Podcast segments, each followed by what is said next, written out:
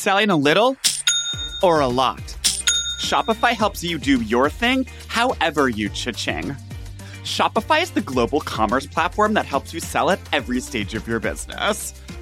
You know, okay, it's actually just so funny because what I love about Shopify is no matter how huge and massive you want to grow, Shopify gives you everything you need to take control, yes, daddy, and take your business to the next level because we're business women.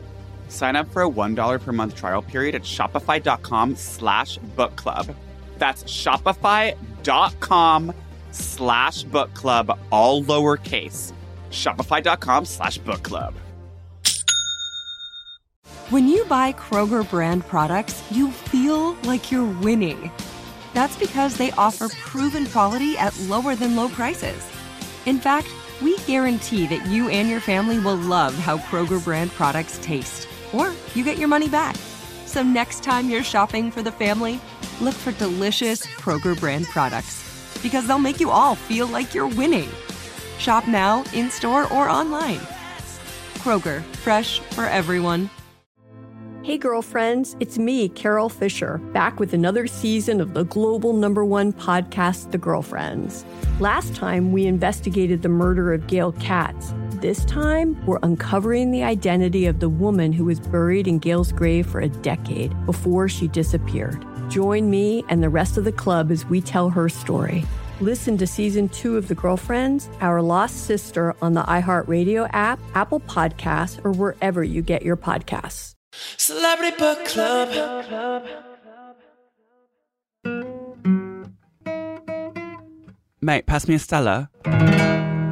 Oh fuck! We only have like four left. We're gonna have to go to the pub later. Okay, don't have to ask me twice. Of course, we're going to pub later.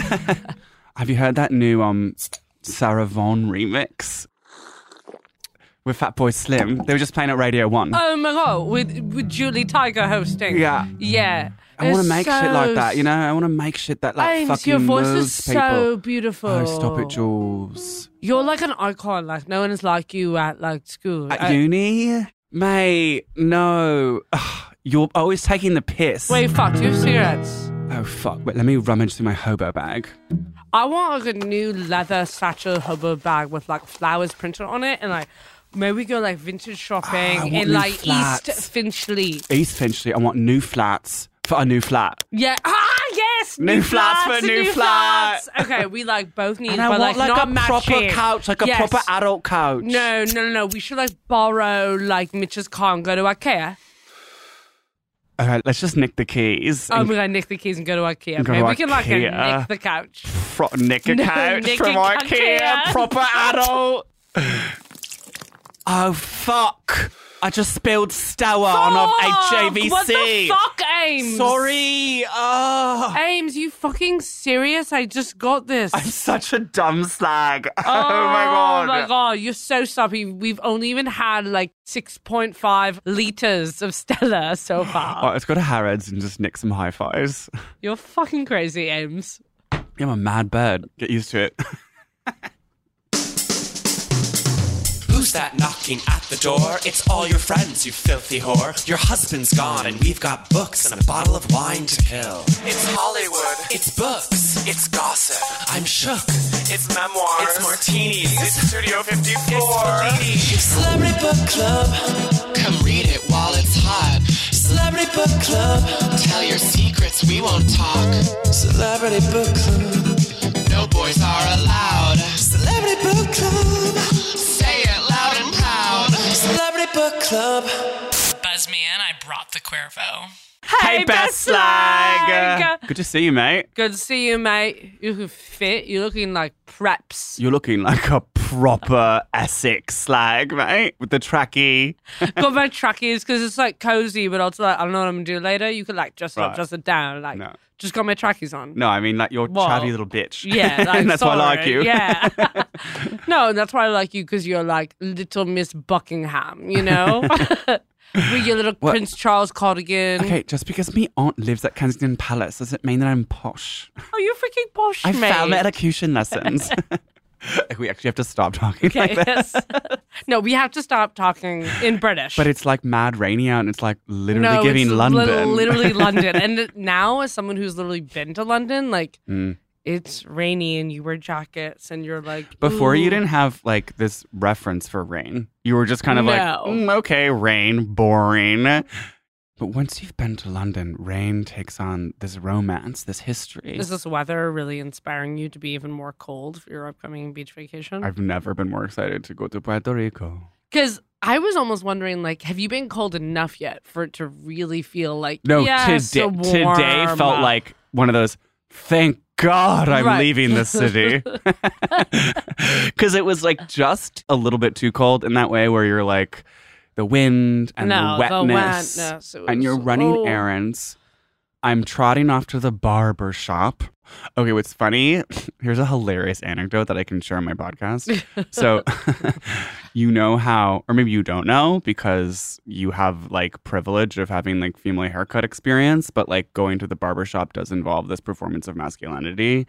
And now, Yes. even though my barber like does know that I'm gay and we're always like talking about my boyfriend, I'm still like being so being like, yo, yeah, going to the PR with the boy. I am. I'm literally being Amanda Bynes, and she's the man. Okay, and yeah. You're and walking I- being like, oh man, can we blast some Metallica? that shit is dope. And like he's Who blast- beer? He's blasting hip hop and being like, "Yo, so what's up, son?" And I'm like, "Yeah, like me and my boyfriend are going to Puerto Rico this weekend."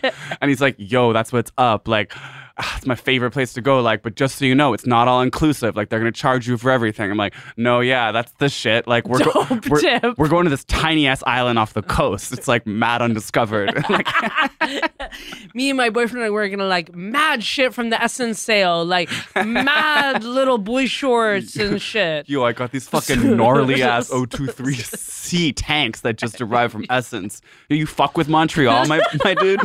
well, I would say on the other end, you know, it's- I'm trapped in between because it's like, oh, women, you're supposed to go and gossip. And it's expected, you know, oh, I have these problems. well, you want to gossip with your tricks. It but- is, but before that, I never like knew how to gossip with like other Catrixes. But that's because I was always getting like silent group on haircuts.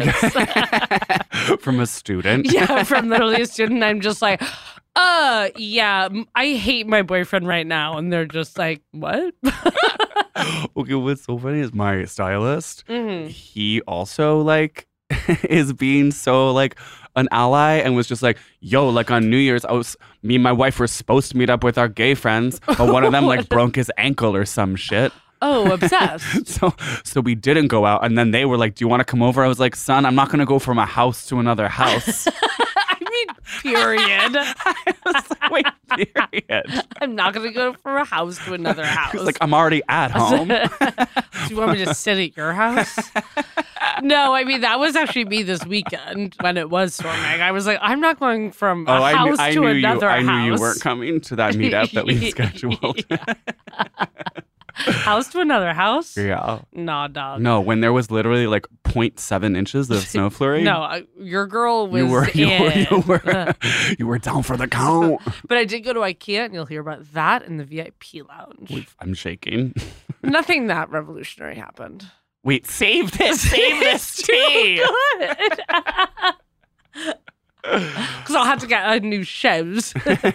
okay, speaking of people who have dreams of going to IKEA, People who uh, just want to be a grown up and live on their own in an apartment. And I will say the last true, and now you see I'm speaking in the past tense, mm, mm, the last true jazz singer. who Tony Bennett said should be included along with Ella Fitzgerald and Nina Simone as one of the And- great jazz singers Um, of all time. Literally, like, I'm just like, yes, I love Lana. I love Lady Gaga. Whatever. But I don't. Well, okay, I'm going to call What? you in on that. I don't think you're such a fan of this person, and you certainly weren't when we were kids. this person? Yeah. Are you kidding? You like thought she was like funny and ridiculous, but you weren't Oh. being so like, oh, I'm so excited for the latest live vinyl and like going to her shows. Well, you weren't going to her shows either. no, but I'm not claiming to be. Okay, but she is looking back now. I'm like, she is so amazing and Oh, course. talented. Well, and we'll get into the sort of like, right. No, to like the, the revisionist death. history that comes when someone dies. Because I already and the lionization and the it. canonization, and it's already happening. Of course, we're talking about none, None other, other- than the British chanteuse Beehive, Stella wearing, Stella drinking, Stella drinking. cocaine doing.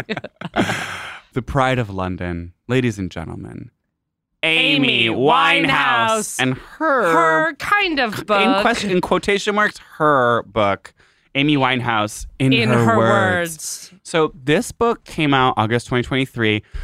Put out by Dey Street, who, as some of you may remember, is the same imprint of HarperCollins that did drop the but- Britney book. So it's kind of a celebrity imprint, if you will. definitely also like an imprint that's like, shall we say, monetizing women's tragedies of the Y2K They're era. like, ooh, were you really popular in 2004 and a woman? and like dragged by the media. And we will now look back on that, that and correct. And now we will correct the record. This book was also produced by her The parent. parents, which we'll get into the ethics of that. to me, this book is basically a response to the documentary that came out, which does not paint, especially the father, in a good light. no, it doesn't. It paints him in a pretty like dark, kind of schemy light. If you haven't seen the doc, please go see it. It's a 2015. I remember sobbing in theaters seeing that. Sobbing. and it's it's really well done and it does paint the dad and several other figures in her life as basically just like wanting to keep that gravy train going and just being like you know what we can tell that she's bulimic like three pounds like Doing addicted to drugs drugs. like so chaotic but we're gonna like perform, perform, make, make, her perform album. in Belgrade and like make her go on tour and like even though she's falling apart and the dad like is starting to do this reality show uh, and like and he was like- her manager the whole time. And so this whole book is basically like a coffee table book with like big quotes and like the book is like kind of a collage of sorts. It's a lot of like, you know, scans of like little notes that she wrote and like poems and lists she would make of what she wanted her apartment to look like when she was older. And a lot of fascinating ephemera that I do think helps build out a beautiful portrait of an artist we lost too soon. and also even though I love the doc, I mean it's a lot about her downfall and the addiction and the abuse and like no, I think the doc does a great job as someone of having watched it last night experience. okay, it's been like 2 years for me and I was sobbing in my home when I watched it.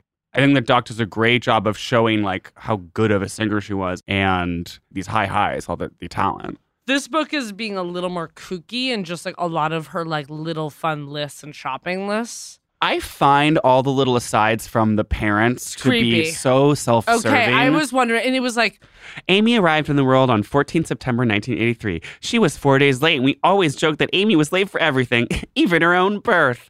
It's like the most like normal ass joke to me. okay, there's this one part where it's like she collages thought bubbles on all of her family's heads. Oh yeah, yeah, and after listening to Frank, and she her first album. writes to her dad, like, maybe I should cut down on the pizza. And then her mom, it's like, we'll worry about the heart attack later. And then the next one is like her getting a deal, and it's a thought bubble being like, how much is 10% of $150,000?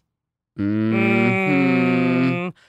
And so, like, yes, he is printing this, but he's also being like, Amy had such an amazing wit. or the part where they're like, "Ooh, like we didn't know she had a boyfriend. Probably for the best." Yeah, they're like, she was always writing about guys that she liked or didn't like. We decided we didn't need to hear about it. So early on, some of the really funny stuff happens very early. There is a list of things that she wants to keep in the fridge constantly. This is part is so me. Things that she's going to keep in the when fridge she's an constantly. adult. When she's an adult. Yeah.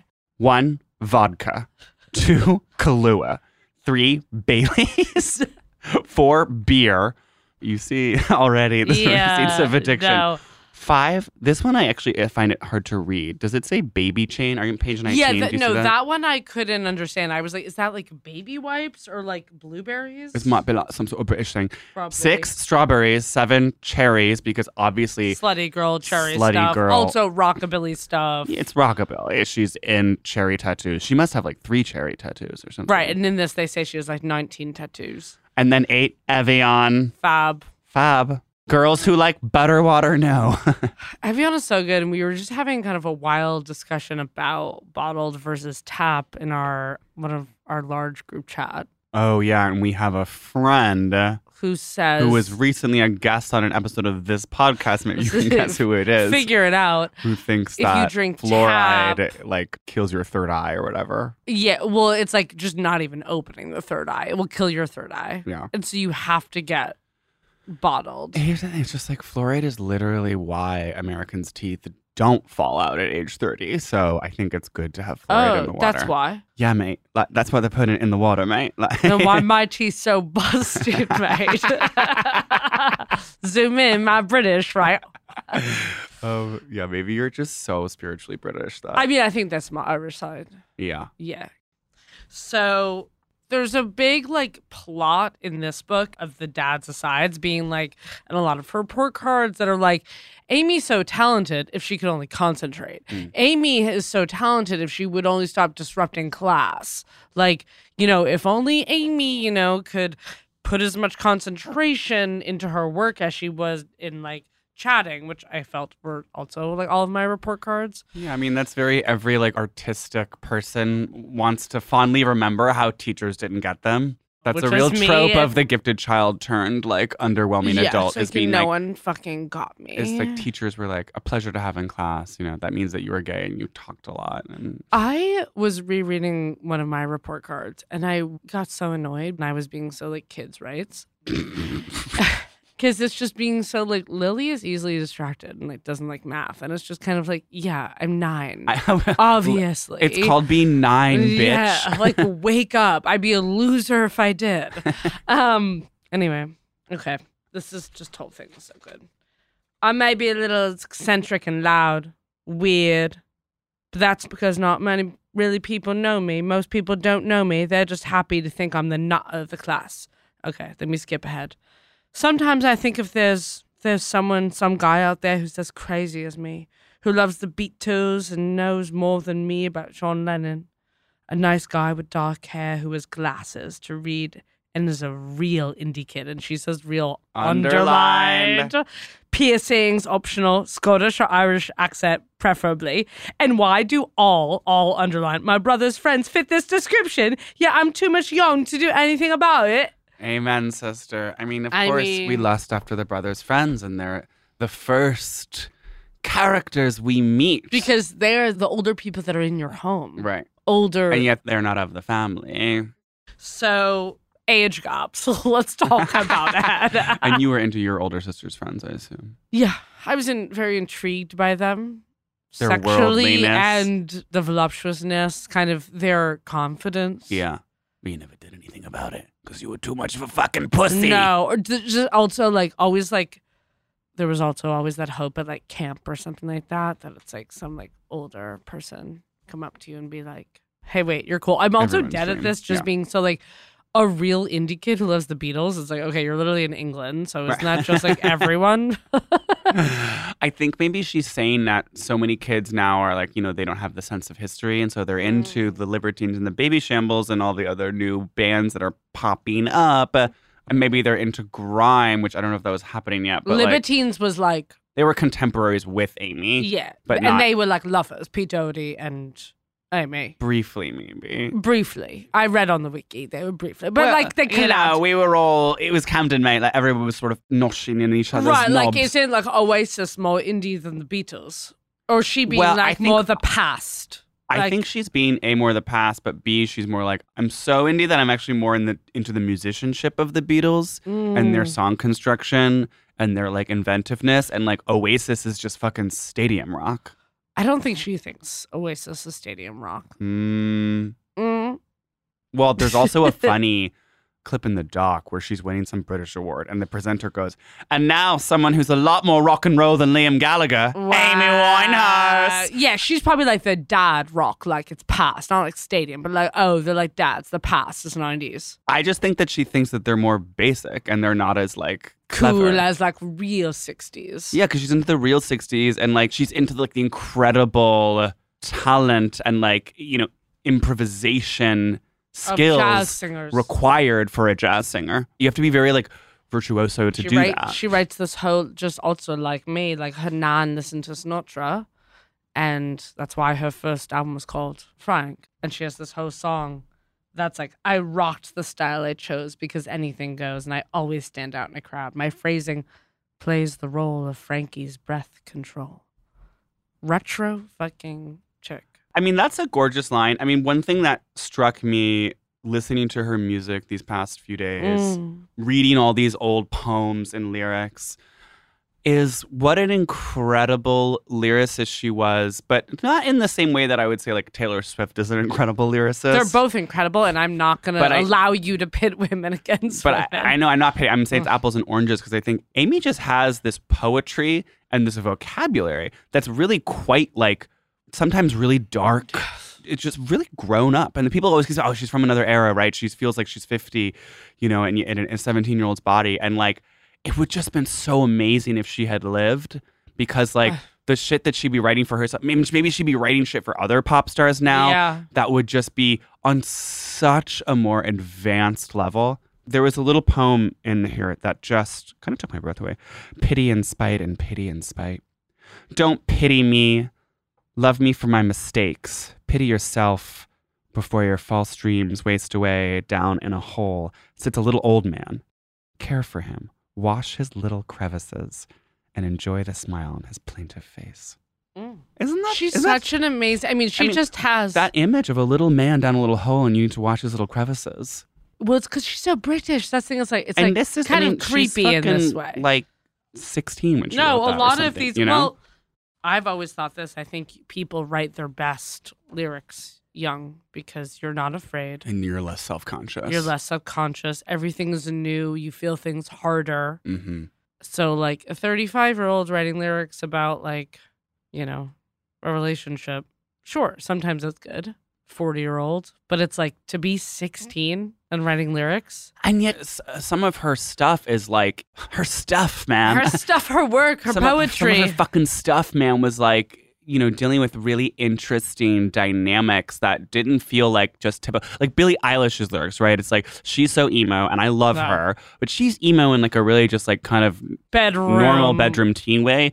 And like Amy's emo in this way where it's like she does sound like she's a 45 year old woman, like stronger than me, which won the Ivor Oh, no, wait. Award. There's a whole also book is like, and that's when Amy won the Ivor Novello Awards for best R and B vocalist. I mean, okay, awards, people love like slight a genre bend for awards. Like I feel like awards really favor just like, oh, she's like a 17 year old Jewish girl, but she sings like a jazz singer from the 40s. Like people love like Kendrick Lamar Yes. because it's like he's a rapper, but it's like more conscious. No, and he's not just rapping uh, about like bling. It's just like people love like a slight twist to a genre, and that's when the awards start coming. Hollywood Foreign Press. Yeah. Hello. no, I really was thinking about one, obviously, how sad it is that she has passed. Two, the revisionist history of like, because like thinking about Kurt Cobain, you know, and people miss him and he was a genius and blah, blah, blah. But like, would he be really annoying right now? Oh my god, yeah. I was like, would I be as obsessed with Amy as I am now? And as you did call me out, and I think you're totally right. I feel like at the time I was like, okay, I love rehab, but I probably was like, she's so cherry tattoo and like fake beehive. You, you 100%, that's all you said. At the time, I just want everybody to know that Lily was just like so vicious in your dismissal of Amy Winehouse as being so cherry tattoo and just like so alt. And you're just like, yeah, she's just like a regular alt girl. And you thought that like she was so Beatles, and you were like, yeah, like I'm so Dark Buster, and I'm so actual indie bands, and like she just cares about the libertines who are just like whatever. Whatever. Like, I that's like for the hot straight girls, okay? I never just the libertines. I remember one time. Well, I've you- maybe shared this story before, but our you- friend it- Eva. Yeah, I was thinking of that. when my friend from college was visiting you in Chicago and I was there. We were like living together. we were living together. Yeah. And my friend from NYU was visiting me in Chicago. And we were like hanging out in your cool house, like drinking PBRs. And my friend was just like, Man, I think like Amy Winehouse is so cool. Like she sings about what Ella Fitzgerald would sing about if she were alive today. And Eva, your just like really thin, cunty, Cool. cool friend, she just goes, I don't think Ella Fitzgerald would be singing about skull t shirts. Just disdain just dripping from her lips. And like my friend who was I being so like for that. such a like earnest fan was just so kind of like cowed by that. Taken And was just like, oh, like okay, and like kind of tried to defend it a little bit. And she was so just like "Ugh, loser. loser. Just like, oh, you're falling for her shtick. I mean, obsessed. So I do think that's kind of where you were more. So it's interesting to see you make that 180. And I do think that I just think that is an amazing moment, though, in history because I do think I love Amy Winehouse, but I think it was actually talking about Billie Holiday, and I was thinking about that, and he I did think, say Billie Holiday. and I yep. do actually think Billie Holiday would sing about skull t-shirts because I Yeah. think Billie Holiday's a lesbian and she wears raw denim. Period. Sorry, any objections? Anyone? Okay, Silence. sold to the lesbian and the track dragon. Celebrity Book Club. It was that summer. That summer, I started using Cozy Earth. Cozy Earth makes elevated loungewear and amazing, luxurious, soft bedding that surpasses even the finest hotel sheets for a restful night's sleep on your travels or at home. I love Cozy Earth so much that I got it as a present for my spouse. And the things that happened on that bed, you wouldn't believe it. I got their joggers, and oh my god, it almost feels like you're nude, better than nude. It feels like you're swimming in the most luxurious ocean. So stay cool and comfy during long flights with Cozy Earth's temperature regulating bamboo joggers and pullover crew, adding mm, a touch of style to your travel ensemble. Discover your next destination for ultimate comfort at Cozy Earth. Visit cozyearth.com and use our code CBC at checkout to get 35% off. And let them know we sent you after checkout, okay? Selling a little or a lot? Shopify helps you do your thing however you cha-ching. Shopify is the global commerce platform that helps you sell at every stage of your business. Whether you're selling scented coffins or outdoor outfits, Shopify helps you sell everywhere. You know, okay, it's actually just so funny because what I love about Shopify is no matter how huge and massive you want to grow, Shopify gives you everything you need to take control, yes, daddy, and take your business to the next level because we're business women. Shopify powers 10% of all e commerce in the US. I'm talking Allbirds, Rothy's, Brooklinen, and all your favorite DTC brands. Do you want to be a Brooklinen in business or do you want to be the sad girl selling candles on the subway? Sign up for a $1 per month trial period at shopify.com slash book club.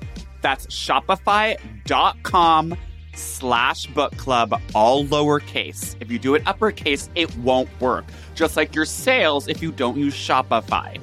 Shopify.com slash book club.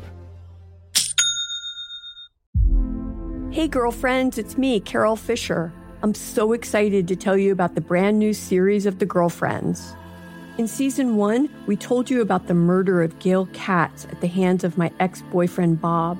At one point, a woman's torso washed up on Staten Island and was misidentified as Gail. She spent nine years in Gail's grave, and then she just disappeared.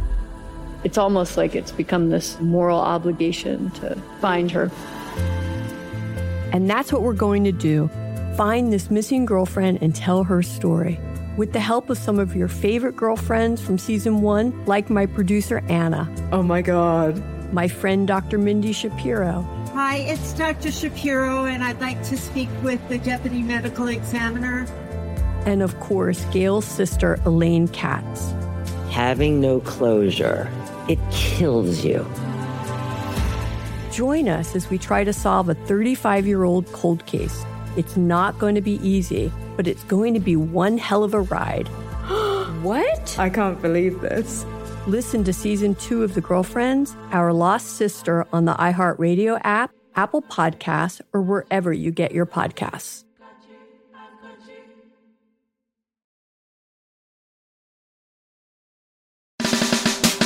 Celebrity Book Club. I feel like what's happening here, though, of course, is there's this you're viewing everything that she went through and sort of this grand arc of greatness into tragedy. And so I think it's impossible not to view someone who has died tragically prematurely in like this saint like way. And she's 27 Club, especially. 27 Club. So we canonize everyone in the 27 Club. And then her accomplishments, on the one hand, get like, you know, not that we should minimize them, but I think they're seen as even more favorably. Yes. You know, where we might see someone else like, yeah, they won a bunch of awards because people win awards. Now we're like, oh my God, she was a once in a lifetime talent.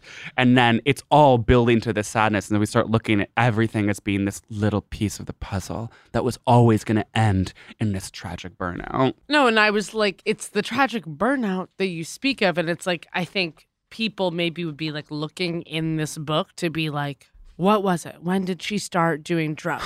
Yeah, I, I just think the mythology around it starts to become so consuming, and it is hard. And I don't think the book or the doc or anything can really evade what has become this The the, canonization and the sanctification. I don't know if anyone's making her to a, a saint per se, but she's now idol. She's Marilyn. She's Marilyn. She had the Marilyn piercing. Also, if we can talk about her her style transition from getting like more just like Jewish middle school like girl. She's so to Jewish middle school girl, and she's like straightening her hair. and just like braces Bra- and just like puffer flares and then she and it's lo- like normal size and then she kind of starts to be bulimic. And in the doc, does did mom mention the bulimia in the, this book at all? They don't talk about the bulimia in this book which in the, is crazy eh, It, which is so crazy because when you see all this like footage of her later, it's like, yeah, you know, She's she's on drugs, but it's two like pounds the thigh gap Yeah. is not natural. the arms are like crazy It's like when you have the thigh gap and a little bit of the paunch, and the arms are like so thin. It's like that's just sort of telltale bulims, and it's like the parents are a little kind of pretending like it's not like there- there's a quote from the mom where she's like. Oh, and she told me she has this new trick where she eats a food and then she goes and and um whatever the British phrase for like upchucking is or something. She, like, you know, then she roughs it all up and, and that's her secret. And I suppose I should have given it more thought at the time. It's like, yeah, think. parents though you know they can say little comments about weight and it can really Especially her Jewish mom was yeah making little comments. and maybe her kind of like big dad her like big fat dad right was projecting. I mean, the dad is, it's like, she just, she loved her daddy. she did She love got a her tattoo daddy that said daddy's girl. this is so iconic her mom was just i feel like kind of like normal but she had her mom tattooed as a diner waitress Oh, okay, wait. So this brings us to the whole diner waitress thing. I have a whole thing. I want to talk about this. So, did you see the song waffle house girls called Dolly's, Dolly's Diner, Diner. that she wrote? And she has this whole fantasy of being a waitress. So first of all, there's like a little drawing here of like a hot little like roller skate waitress with like tits, and it's very pinup, and it falls into her whole like you know pinup aesthetic. evolution to pinup aesthetic which is kind of like my opinion That's the hottest thing That's a the girl can hottest do. thing a Dita girl Von can Teese do is the hottest woman alive. yeah like Period. period cherries beehive truckies so there's this a girl in the little apron and like dark hair, dark lip. Hello, my name is the waffle waitress. I love waffles and need to sell them. Please buy them. And you see there that telltale Amy humor. oh, that wicked that wicked wit. There's this kind of like deadpan quality. So then I want to read I want to read a line from Dolly's Diner. Here at Dolly's Diner, we'll let you cry. We'll let you talk about how you cheated, but never ask you why. Beneath my skates and falsies, you'll find I'm a person too. But though I'll serve your coffee, I'll never speak like that to you. No, I'll never tell you anything. I mean, the diner thing, I feel like, is anyone who is a creative wants a diner song, a diner scene in a movie. Like, there's always the dream of, like, what if I just gave it all up and went to work at a diner? because the diner is Americana, it's working class. or Britishana. It's Well, British, yeah, it's Britishana. It's, it's working class, but she also liked America. she loved America. I think the Waffle House is more about her idolizing, like, because she always like went to go visit her aunt Well, and you- uncle. what's interesting, so it reminds me of the Morgan Wallen song, God Made a Bar, uh, or God, sorry, Man, Made, a Bar, with the lyrics of which are God made the world in seven short days. He said it was good, I bet it was great. God made man, man got lonely. He said, please God, if I could only have an angel to hold in my arms. So God made a girl supposed work of art, but he didn't make a place to go when she breaks your heart. Yes, sing so it. man made, a a, bar. bar. and i think it's about the sacredness of the third space and where you go Mm. and then i think along with that is the emotional labor of the service industry right But also, diner is this black coffee, sitting all day. it's indie it's Patti Smith and it's like one of the only places that's like not a coffee shop or like a bar you're getting wasted where you can sit all day with one cup. the third space that has a low barrier a low cost you can actually be there for two bucks you get eight hours of time i think what's so interesting about if you compare it to the morgan wallen song she deepens that idea of the emotional labor of the waitress by saying you'll find i'm a person too but i'm not going to speak like that to you. I'm not going to tell you anything. She's basically saying like i'm doing this performance of femininity with the falsies and the roller skates. I am the maternal figure. I am the therapist. I am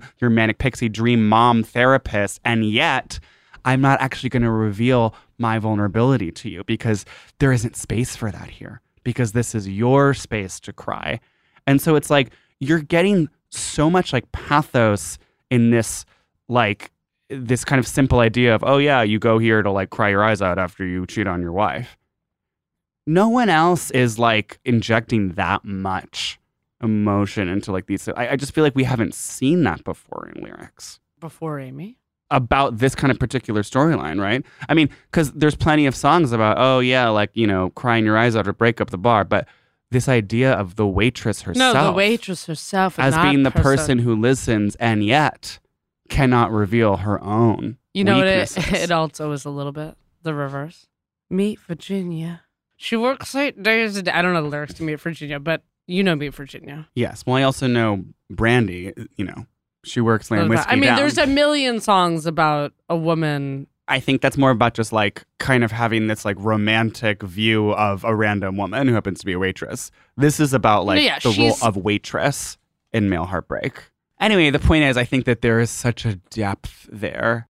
Can I just say one thing about the song Fuck Me Pumps? Yes. It's the song about how there is always that girl that's so fun at the club that like gets you in at the club, talks to the guys at club, but is like now kind of like desperate and she's kind of like, don't come to me if you're pushing 30 and like need a boyfriend. But she says this genius line of like, we need this girl, which Mm. I'm just like, thank you for talking about that. Where it's just like, if we didn't have this type of girl, the fun girl at the club, you would be at the club talking to no one. She understands social Women, dynamics and yeah. women on such a deep level. And she played that role. She played the boisterous, quick with a joke, big laugh, Huge laugh. big bottle of Jack and Coke. Because And I just know I'll never be like fuck me pumps girl. you're never going to be like, Like, you're- talking to everyone at the club. I'll like talk to everyone at the club, but only after like my wilder friend is like, let's talk to these guys. Right. You're Or, not like, like- going up to the group being like, fuck it, I'm going to go over there and say hi.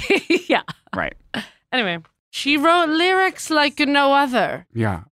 There's such a humanity. And I think it also comes back to her Jewish middle class upbringing and the sort of diversity of greater London Mm, and And- like wanting to live in North Finchley. and live in North Finchley and like being indie and like being into jazz and being into hip hop. well, she's. but also I want to talk about her Jewish. indiness because it's like she's like indie in such a like funny, different way, which is retro jazz girl.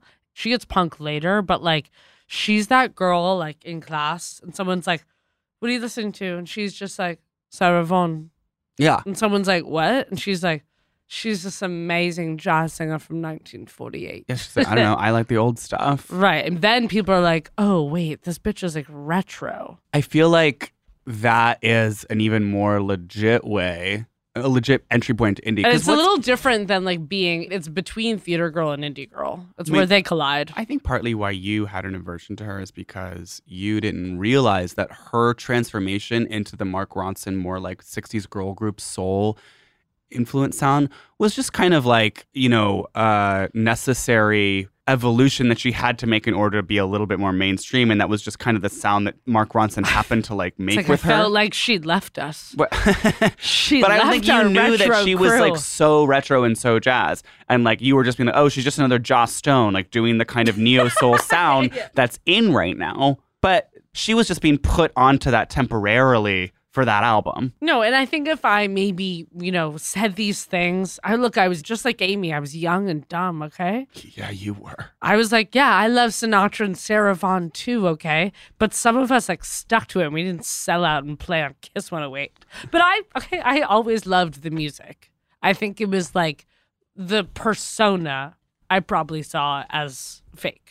I do think Mark Ronson's production on the album is a little like whatever. It's like a little bit bland. and- Wow, coming for rehab all these years later. I think they're good. I think they're great songs, and her vocals are incredible on them. But I, yeah, I, I do think the production's maybe a little bit flat. What would you have done? I don't think it sounds that different than board. CeeLo or Joss Stone. I think it sounds a lot different than Joss Stone. Maybe not that different from CeeLo. okay, because Joss Stone, I think, was being a little more fake vinyl noise in a Kate Hudson way, and Rehab was cleaner. I have honestly, literally zero complaints I- of Mark Ronson's production. Okay.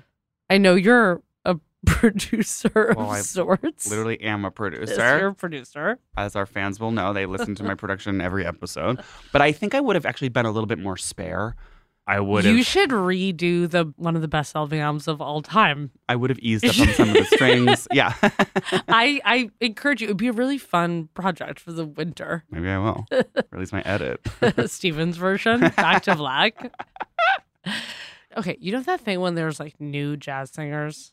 It just something about it usually sounds just still a little like Diana Well, Krall. Like You're not hearing the pain. You're not hearing. It's like Amy literally was a fucking drug addict. She was an alcoholic. She was smoking cigarettes. Like these new Juilliard ass jazz what they girls. all sound they've never. They've never fucking had a beer in their life. someone it's just being like, like, anything goes, beat up, but it's so it's so clean. It's so forgive me white. It's just not. No, when I went to 54 Below to see the Sinatra revue, which was amazing, there was one young jazz girl, and she was probably like the best, but it was just like still something a It's little nasally too. rehearsal. a- Yeah, like, it's a so rehearsal. not just like literally like yeah, picking up the whiskey and just fucking. And Amy, even when there's an amazing scene in the documentary where she's recording with Tony Bennett, and Tony Bennett is like, Wait.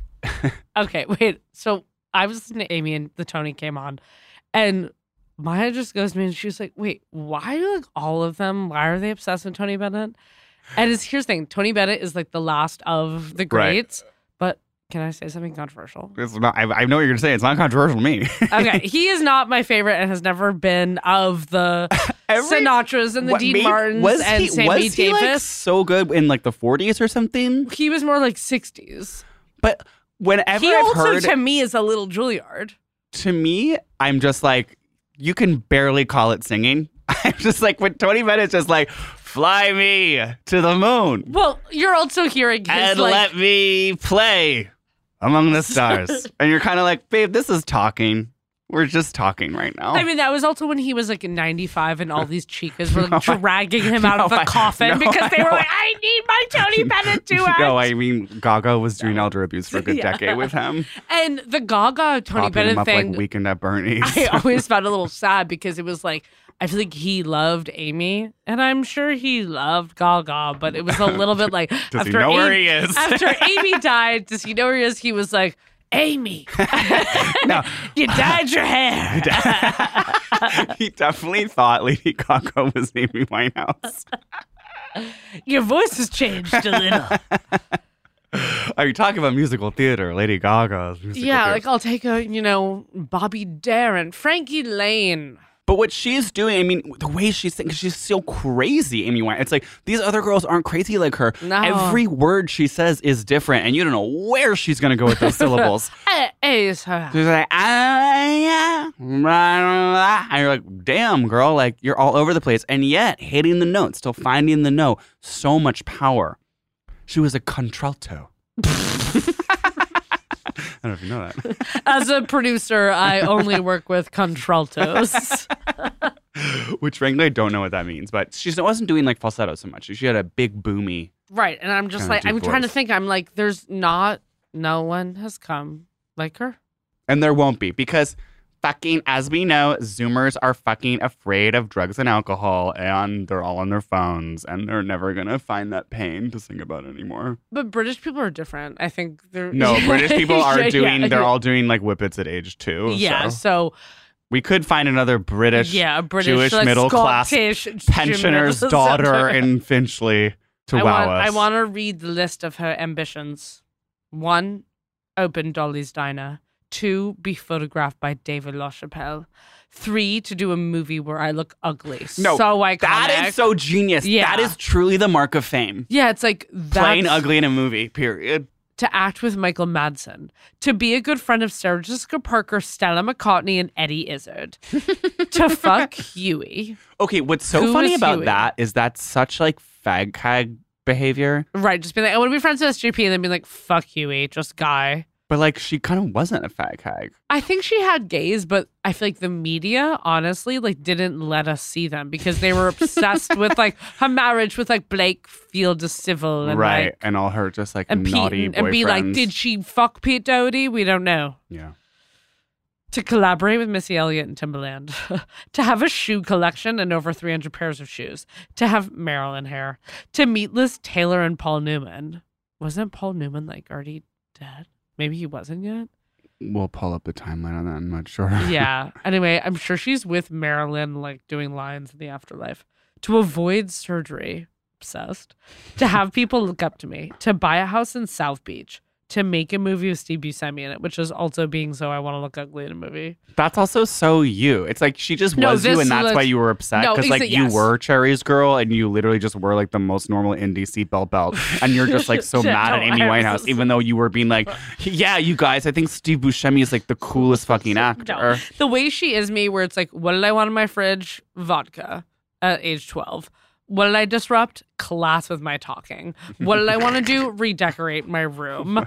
Like, and I made so many lists like her where I was just like And you were also so journal covered in like collages. collage. She was collaging from like Heat magazine with Yeah. just like pics of random So British me and all my lists were just being like, get a job, fuck this girl, I'm 14. Just like rent more movies, like buy blazers. buy a shelf for my DVD collection. Celebrity Book Club. Hey, girlfriends, it's me, Carol Fisher. I'm so excited to tell you about the brand new series of The Girlfriends. In season one, we told you about the murder of Gail Katz at the hands of my ex boyfriend Bob. At one point, a woman's torso washed up on Staten Island and was misidentified as Gail. She spent nine years in Gail's grave, and then she just disappeared. It's almost like it's become this moral obligation to find her. And that's what we're going to do find this missing girlfriend and tell her story. With the help of some of your favorite girlfriends from season one, like my producer Anna. Oh my God. My friend Dr. Mindy Shapiro. Hi, it's Dr. Shapiro, and I'd like to speak with the deputy medical examiner. And of course, Gail's sister Elaine Katz. Having no closure, it kills you. Join us as we try to solve a 35 year old cold case. It's not going to be easy, but it's going to be one hell of a ride. What? I can't believe this. Listen to season two of The Girlfriends, Our Lost Sister on the iHeartRadio app, Apple Podcasts, or wherever you get your podcasts. Hey, everybody, welcome to Across Generations, where the voices of Black women unite in powerful conversations. I'm your host, Tiffany Cross. Tiffany Cross. I want you all to join me and be a part of sisterhood, friendship, wisdom, and laughter. In every episode, we gather a seasoned elder. But even with a child, there's no such thing as the wrong thing if you love them. Myself as the middle generation. I don't feel like I have to get married at this big age in life, but it is a desire I have and something that I've navigated in dating. And a vibrant young soul for engaging intergenerational conversations. I'm very jealous of your generation Yeah. that didn't have to deal with Instagram and Tinder. This is Across Generations, where Black women's voices unite, and together, you know how we do. We create magic.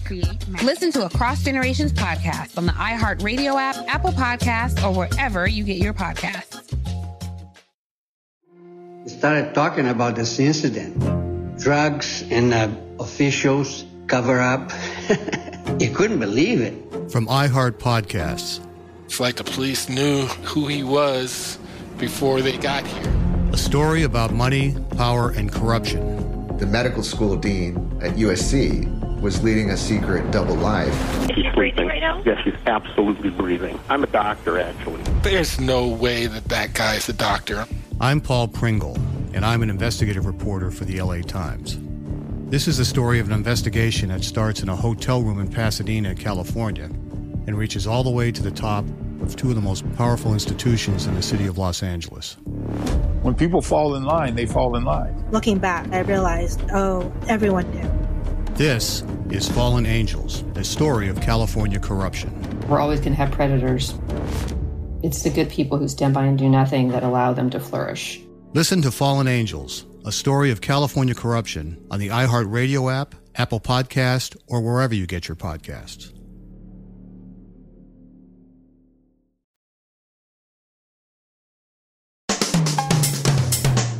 Segments, Segments mate. made. What does she eat? What does she wear? How does she live, mate? All right, what she eat? Not much. Literally not much. And she says her dad calls her out and he's like, she had like horrid cooking. Like terrible, terrible cooking. She's got a recipe for like a pie in here or something. yeah, and she's terrible. like freaking like burning it. Yeah, I mean, she's like pizza. She's getting takeaway. Like, it's like takeaway like fish and curry, chips and fish curry and chips, and- and, like spice bag. Wait, Spice bag. do you know what that is? Oh, it's that a British thing? I mean, I think it's a, very British. it's British or like Irish, but it's like takeaway.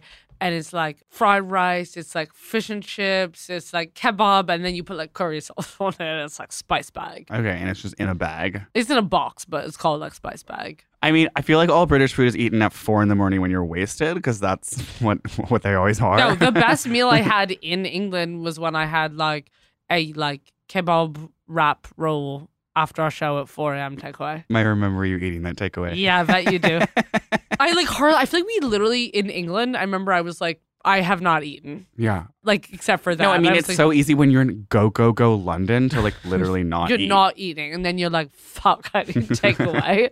I've been in Harrods for six hours, Nicking high fives. and she's having like seven Jack and Cokes. And Seven Jack and Cokes. I mean, I'll say it again. Pass me the Stella and fries. Yeah. Stella and fries. She it's likes just like it all. yeah, it's like beer at the pub. But I feel like she is so Cher Horowitz. We're probably like made something random, and it's like burning up her flat. Yeah, she like did what stir fry once. How does she live? I feel like we have to read this stuff she wants to get for her teen room. Make my bureau into a homework area. Get a new TV. She has a thousand lists in this book, uh, and it's always get a new TV. and I'm like, is this the same thing or are you upgrading?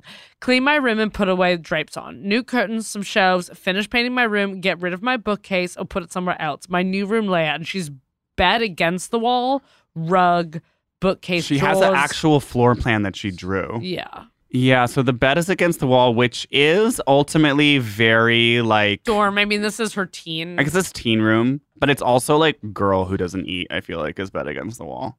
Yeah, in the horrible lesbian romance, renovation romance, they renovate a room to have a bed against the wall, and I screamed.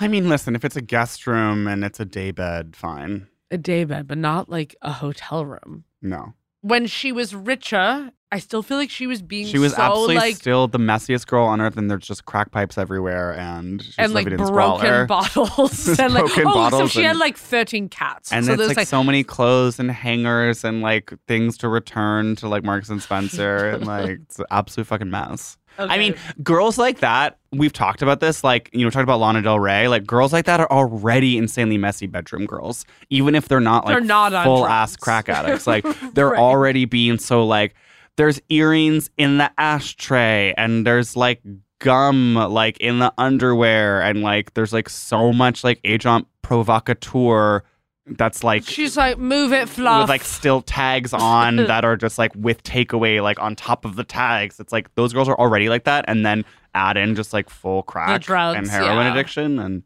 honey, it's messy. no, it's messy. But I guess there's a TV in there, and the TV I think is like always on. Okay, what does she wear? I would like to Yeah, draw, please read the draw our attention to a list of summer shoes that she wants to buy. Two pairs black ballet shoe in canvas, twenty four quid. A tropical brown leather wedge. So it's like tropical pattern. okay, it says tropical slash brown leather wedge. I think maybe she means that a wedge, like a woven wedge, is Yes. just by Oh, it- definition tropical. It's true. And then like the actual like fabric that's going around the foot is brown leather. Or she means the fabric could be like a floral print. That's what I was picturing. And there is no brown leather. But I It's guess either or. The wedge is kind of tropical in nature, and you will be wearing Okay, that. did you clock that she went to Cyprus on vacation with her parents? okay, somehow I missed that. They were like, here's a picture of us in Cyprus, which is Wow. so like Jewish middle class pensioner because Cyprus is still such a, just like you're not going to Greece. you're going to Cyprus because you're random as hell.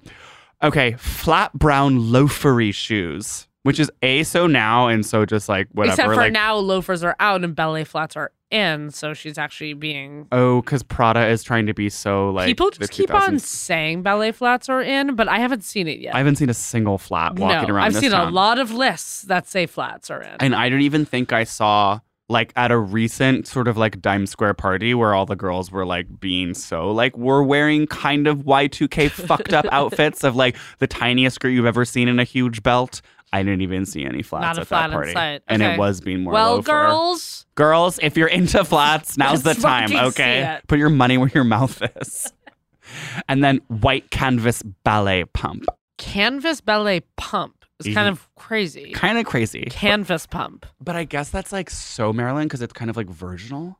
But you'd think it'd be more like shiny. It's also a little. It's actually just more resort, and this is why again she's so She's middle so class Cyprus- pensioner. yes. Cyprus is it's like she's wearing these canvas pumps, and she got really into Saint Lucia like later Oh in life. Oh yeah, and she's like, "Oh, I really want to go to Saint Lucia." And we go. Me and Blake are going to Saint Lucia. and she was on Saint Lucia for six months with her dad, drinking a lot. Drinking. Yeah, but not doing heroin. No, and alcohol. But that's the weird thing is she alcohol killed her. well, I feel like she had that thing where it was like, if you have one more sip, Yeah, you'll and she was like, "All right, well, I'm gonna, Okay, I'm gonna we have one more sip." I feel like it's the body as a doctor is like so fucked up from the heroin, and then that one last yeah. sip. No, and I mean, like, listen, the liver can bounce back, but it also like cannot if you like kind of beat it up too much. Yeah, And then you really got to take it easy for a minute. and that's why we're We're so proud to partner with. with Athletic Brewing Light. Half off now at code Amy Winehouse Celebrity Book Light. I like to mix my non-alcoholic athletic brewing with a little bit of Faccia Brutto Amaro for damp January. Okay, who are you in the book? Okay, I mean you're You are Amy, but you're, also, Amy. not. Yeah, you're Amy, but also not. You're also like the girls making fun of her, like not school. in school. No, I would have been desperate to be friends with think Actually, you would have thought she was so cool. Yeah. I'd been like, massive let's crush on him. and I'd be like, let's listen to records. Yeah. Do you want to come to my house? Listen, because like I'm Amy, as we said, like lists, collages, badass, retro. You're more lists than collage, though. I'm not as collage. No, you're, you're- more Amy. yeah, for and- sure. And you're more into than me, and everyone knows They- this. and everyone knows that. But and again, I'm. You called me out. I came in here being like, I'm the biggest Amy Winehouse fan, and you're Amy in the sense that you're just like, fuck Huey. And I'm like, And you're being like, why are my brother's mates mate, so fit. and I'm just been like, wait. I want a guy who with like glasses and a Scottish accent. And you're like, wait, but why? Like, won't my brother's friends like like me? I'm too young. why? I'm secretly like trying to find ways to like make my boyfriend's eyesight worse so he has to wear glasses. You're also just like a girl working at Marks and Spencer, like helping her shop. Shop for tropical wedges. yeah. All right. So I don't know how I give this book. I love Amy Winehouse. I love that doc about her. I don't know. This, I love the doc way more than this book. The dad. Notes, I don't love that this book is like so clearly trying to rehabilitate the reputation of the parents. It's also really this in this Home Goods way with the big quotes. Yeah, the big quotes, and those quotes are just from like interviews with her. Like it'll intersperse with the kind of cool scans of the notes and drawings. Like will just be these, yeah, more home goods coded like handwriting quotes of just Her, like, yeah, it's like her notes and lyrics. When it comes to fashion, I'm a bitch. you know what's attractive on a girl? A girl being herself. Don't be one of the crowd. And that's so true. It's like so just like you could see that quote like on a makeup bag. Right, being sold like discount at TJ Maxx. Yeah. It's a cash grab. It is. I gotta give this coffee table book a 2.5 crack pipes of. because it's really fun and like cool to read her like lyrics and they're beautiful and her notes and her silly little drawings and her serious drawings. But like the Yeah. dad's asides being like, Amy loved daddy and mommy and that's why she got tattoos. It's and a I think bit like, it, and I think it would have been interesting to have, you know, more ephemera in here. Like not just these little notes, but like maybe there could be other stuff. Like I want to see the receipt from like the tropical wedges. from the wedges. I want a receipt of her and Blake like having Stella's at the pub on the night that they got like married and then they like did cut each other. cut each other or whatever. Yeah. Yeah, so Just I- like like the doc that shows you kind of more everything versus this. I give this also 2.5 rolls of tinfoil. If you know, you know. So bad. it's like we don't know. but Amy, We love you. We love you. We miss you. we miss you. Come back to Earth. Okay, wait. Can I ask one question though? totally, yeah. Was there something in the beehive to hold it up, or was it just her hair? No, I think you do need something in the beehive to hold it up. There is some sort of like an object in there that's being wrapped Or- around. Or it's like wrapped around and lots of like clips holding it up. I mean, there's definitely a clip in there, but it just looks. The volume just seems know, too large to just be pure hair. Like, is there a cone? That's what I'm wondering. But then I'm like, you feel like people would have talked about that more. So sound off if you're a If you, hairdresser. yeah, or if you've ever done a beehive. Yeah. All right, Bess. Best. Mate, like this podcast was actually produced by this right bird, Christina Everett, mate. We met her in Shoreditch. Oh my god, that reminds me. It's also supervised, produced by Abu Safar, who we met in Camden. Right, mate. Yeah. No, that mate. And we like he played like drums, yeah. right? And he was like knackered off his Yeah. gourd, mate. He was completely pissed. There was and then this um, really fit bird, Dobby Masters, Dobby all Masters. produced it. Yeah, she she's had, doing production, mate, at Isle of Wight. Yeah. She's got a little shop out there. It's like proper calm and shit. She's doing the Billie Eilish record, actually. I heard. That's Oh. what she's up to, yeah. Oh, she's mate. producing Good that next. her, yeah, yeah. yeah, yeah. The music, though, Steve Phillips-Horst, I think that this was his only song. He like retired. He lives like in Wales. yeah, it's all now. like one hit wonder, mate. I heard Yeah. he does, he does it like a radio show at Chelsea, I think. Oh, okay, cool. Yeah. Cool. What else, mate? Well, Teddy Blanks did the artwork. Oh, Teddy Blanks, mate, Yeah, right, he's- fucking Tate Modern ass. proper, proper. He needs a solo show, mate. Yeah, he does. Yeah.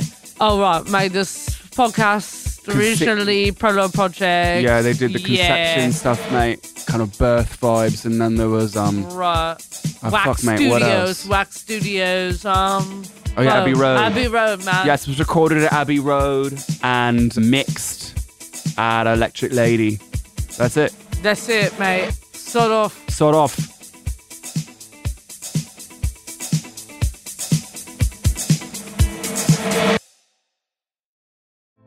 Hey, girlfriends, it's me, Carole Fisher, back with another season of the global number one podcast, The Girlfriends. Last time, we investigated the murder of Gail Katz. This time, we're uncovering the identity of the woman who was buried in Gail's grave for a decade before she disappeared. Join me and the rest of the club as we tell her story. Listen to season two of The Girlfriends, Our Lost Sister on the iHeartRadio app, Apple Podcasts, or wherever you get your podcasts. It's like the police knew who he was before they got here. From iHeart Podcasts. The medical school dean at USC was leading a secret double life. She's breathing right now? Yes, she's absolutely breathing. I'm a doctor, actually. A story about money, power, and corruption. When people fall in line, they fall in line. Looking back, I realized, oh, everyone knew. I'm Paul Pringle, an investigative reporter for the LA Times. Listen to Fallen Angels, a story of California corruption on the iHeartRadio app, Apple Podcast, or wherever you get your podcasts. The Therapy for Black Girls podcast is your space to explore mental health, personal development, and all the small decisions we can make to become the best possible versions of ourselves. I'm your host, Dr. Joy Harden Bradford, a licensed psychologist in Atlanta, Georgia, and I can't wait for you to join the conversation every Wednesday. Listen to the Therapy for Black Girls podcast on the iHeartRadio app, Apple Podcasts, or wherever you get your podcasts. Take good care, and we'll see you there.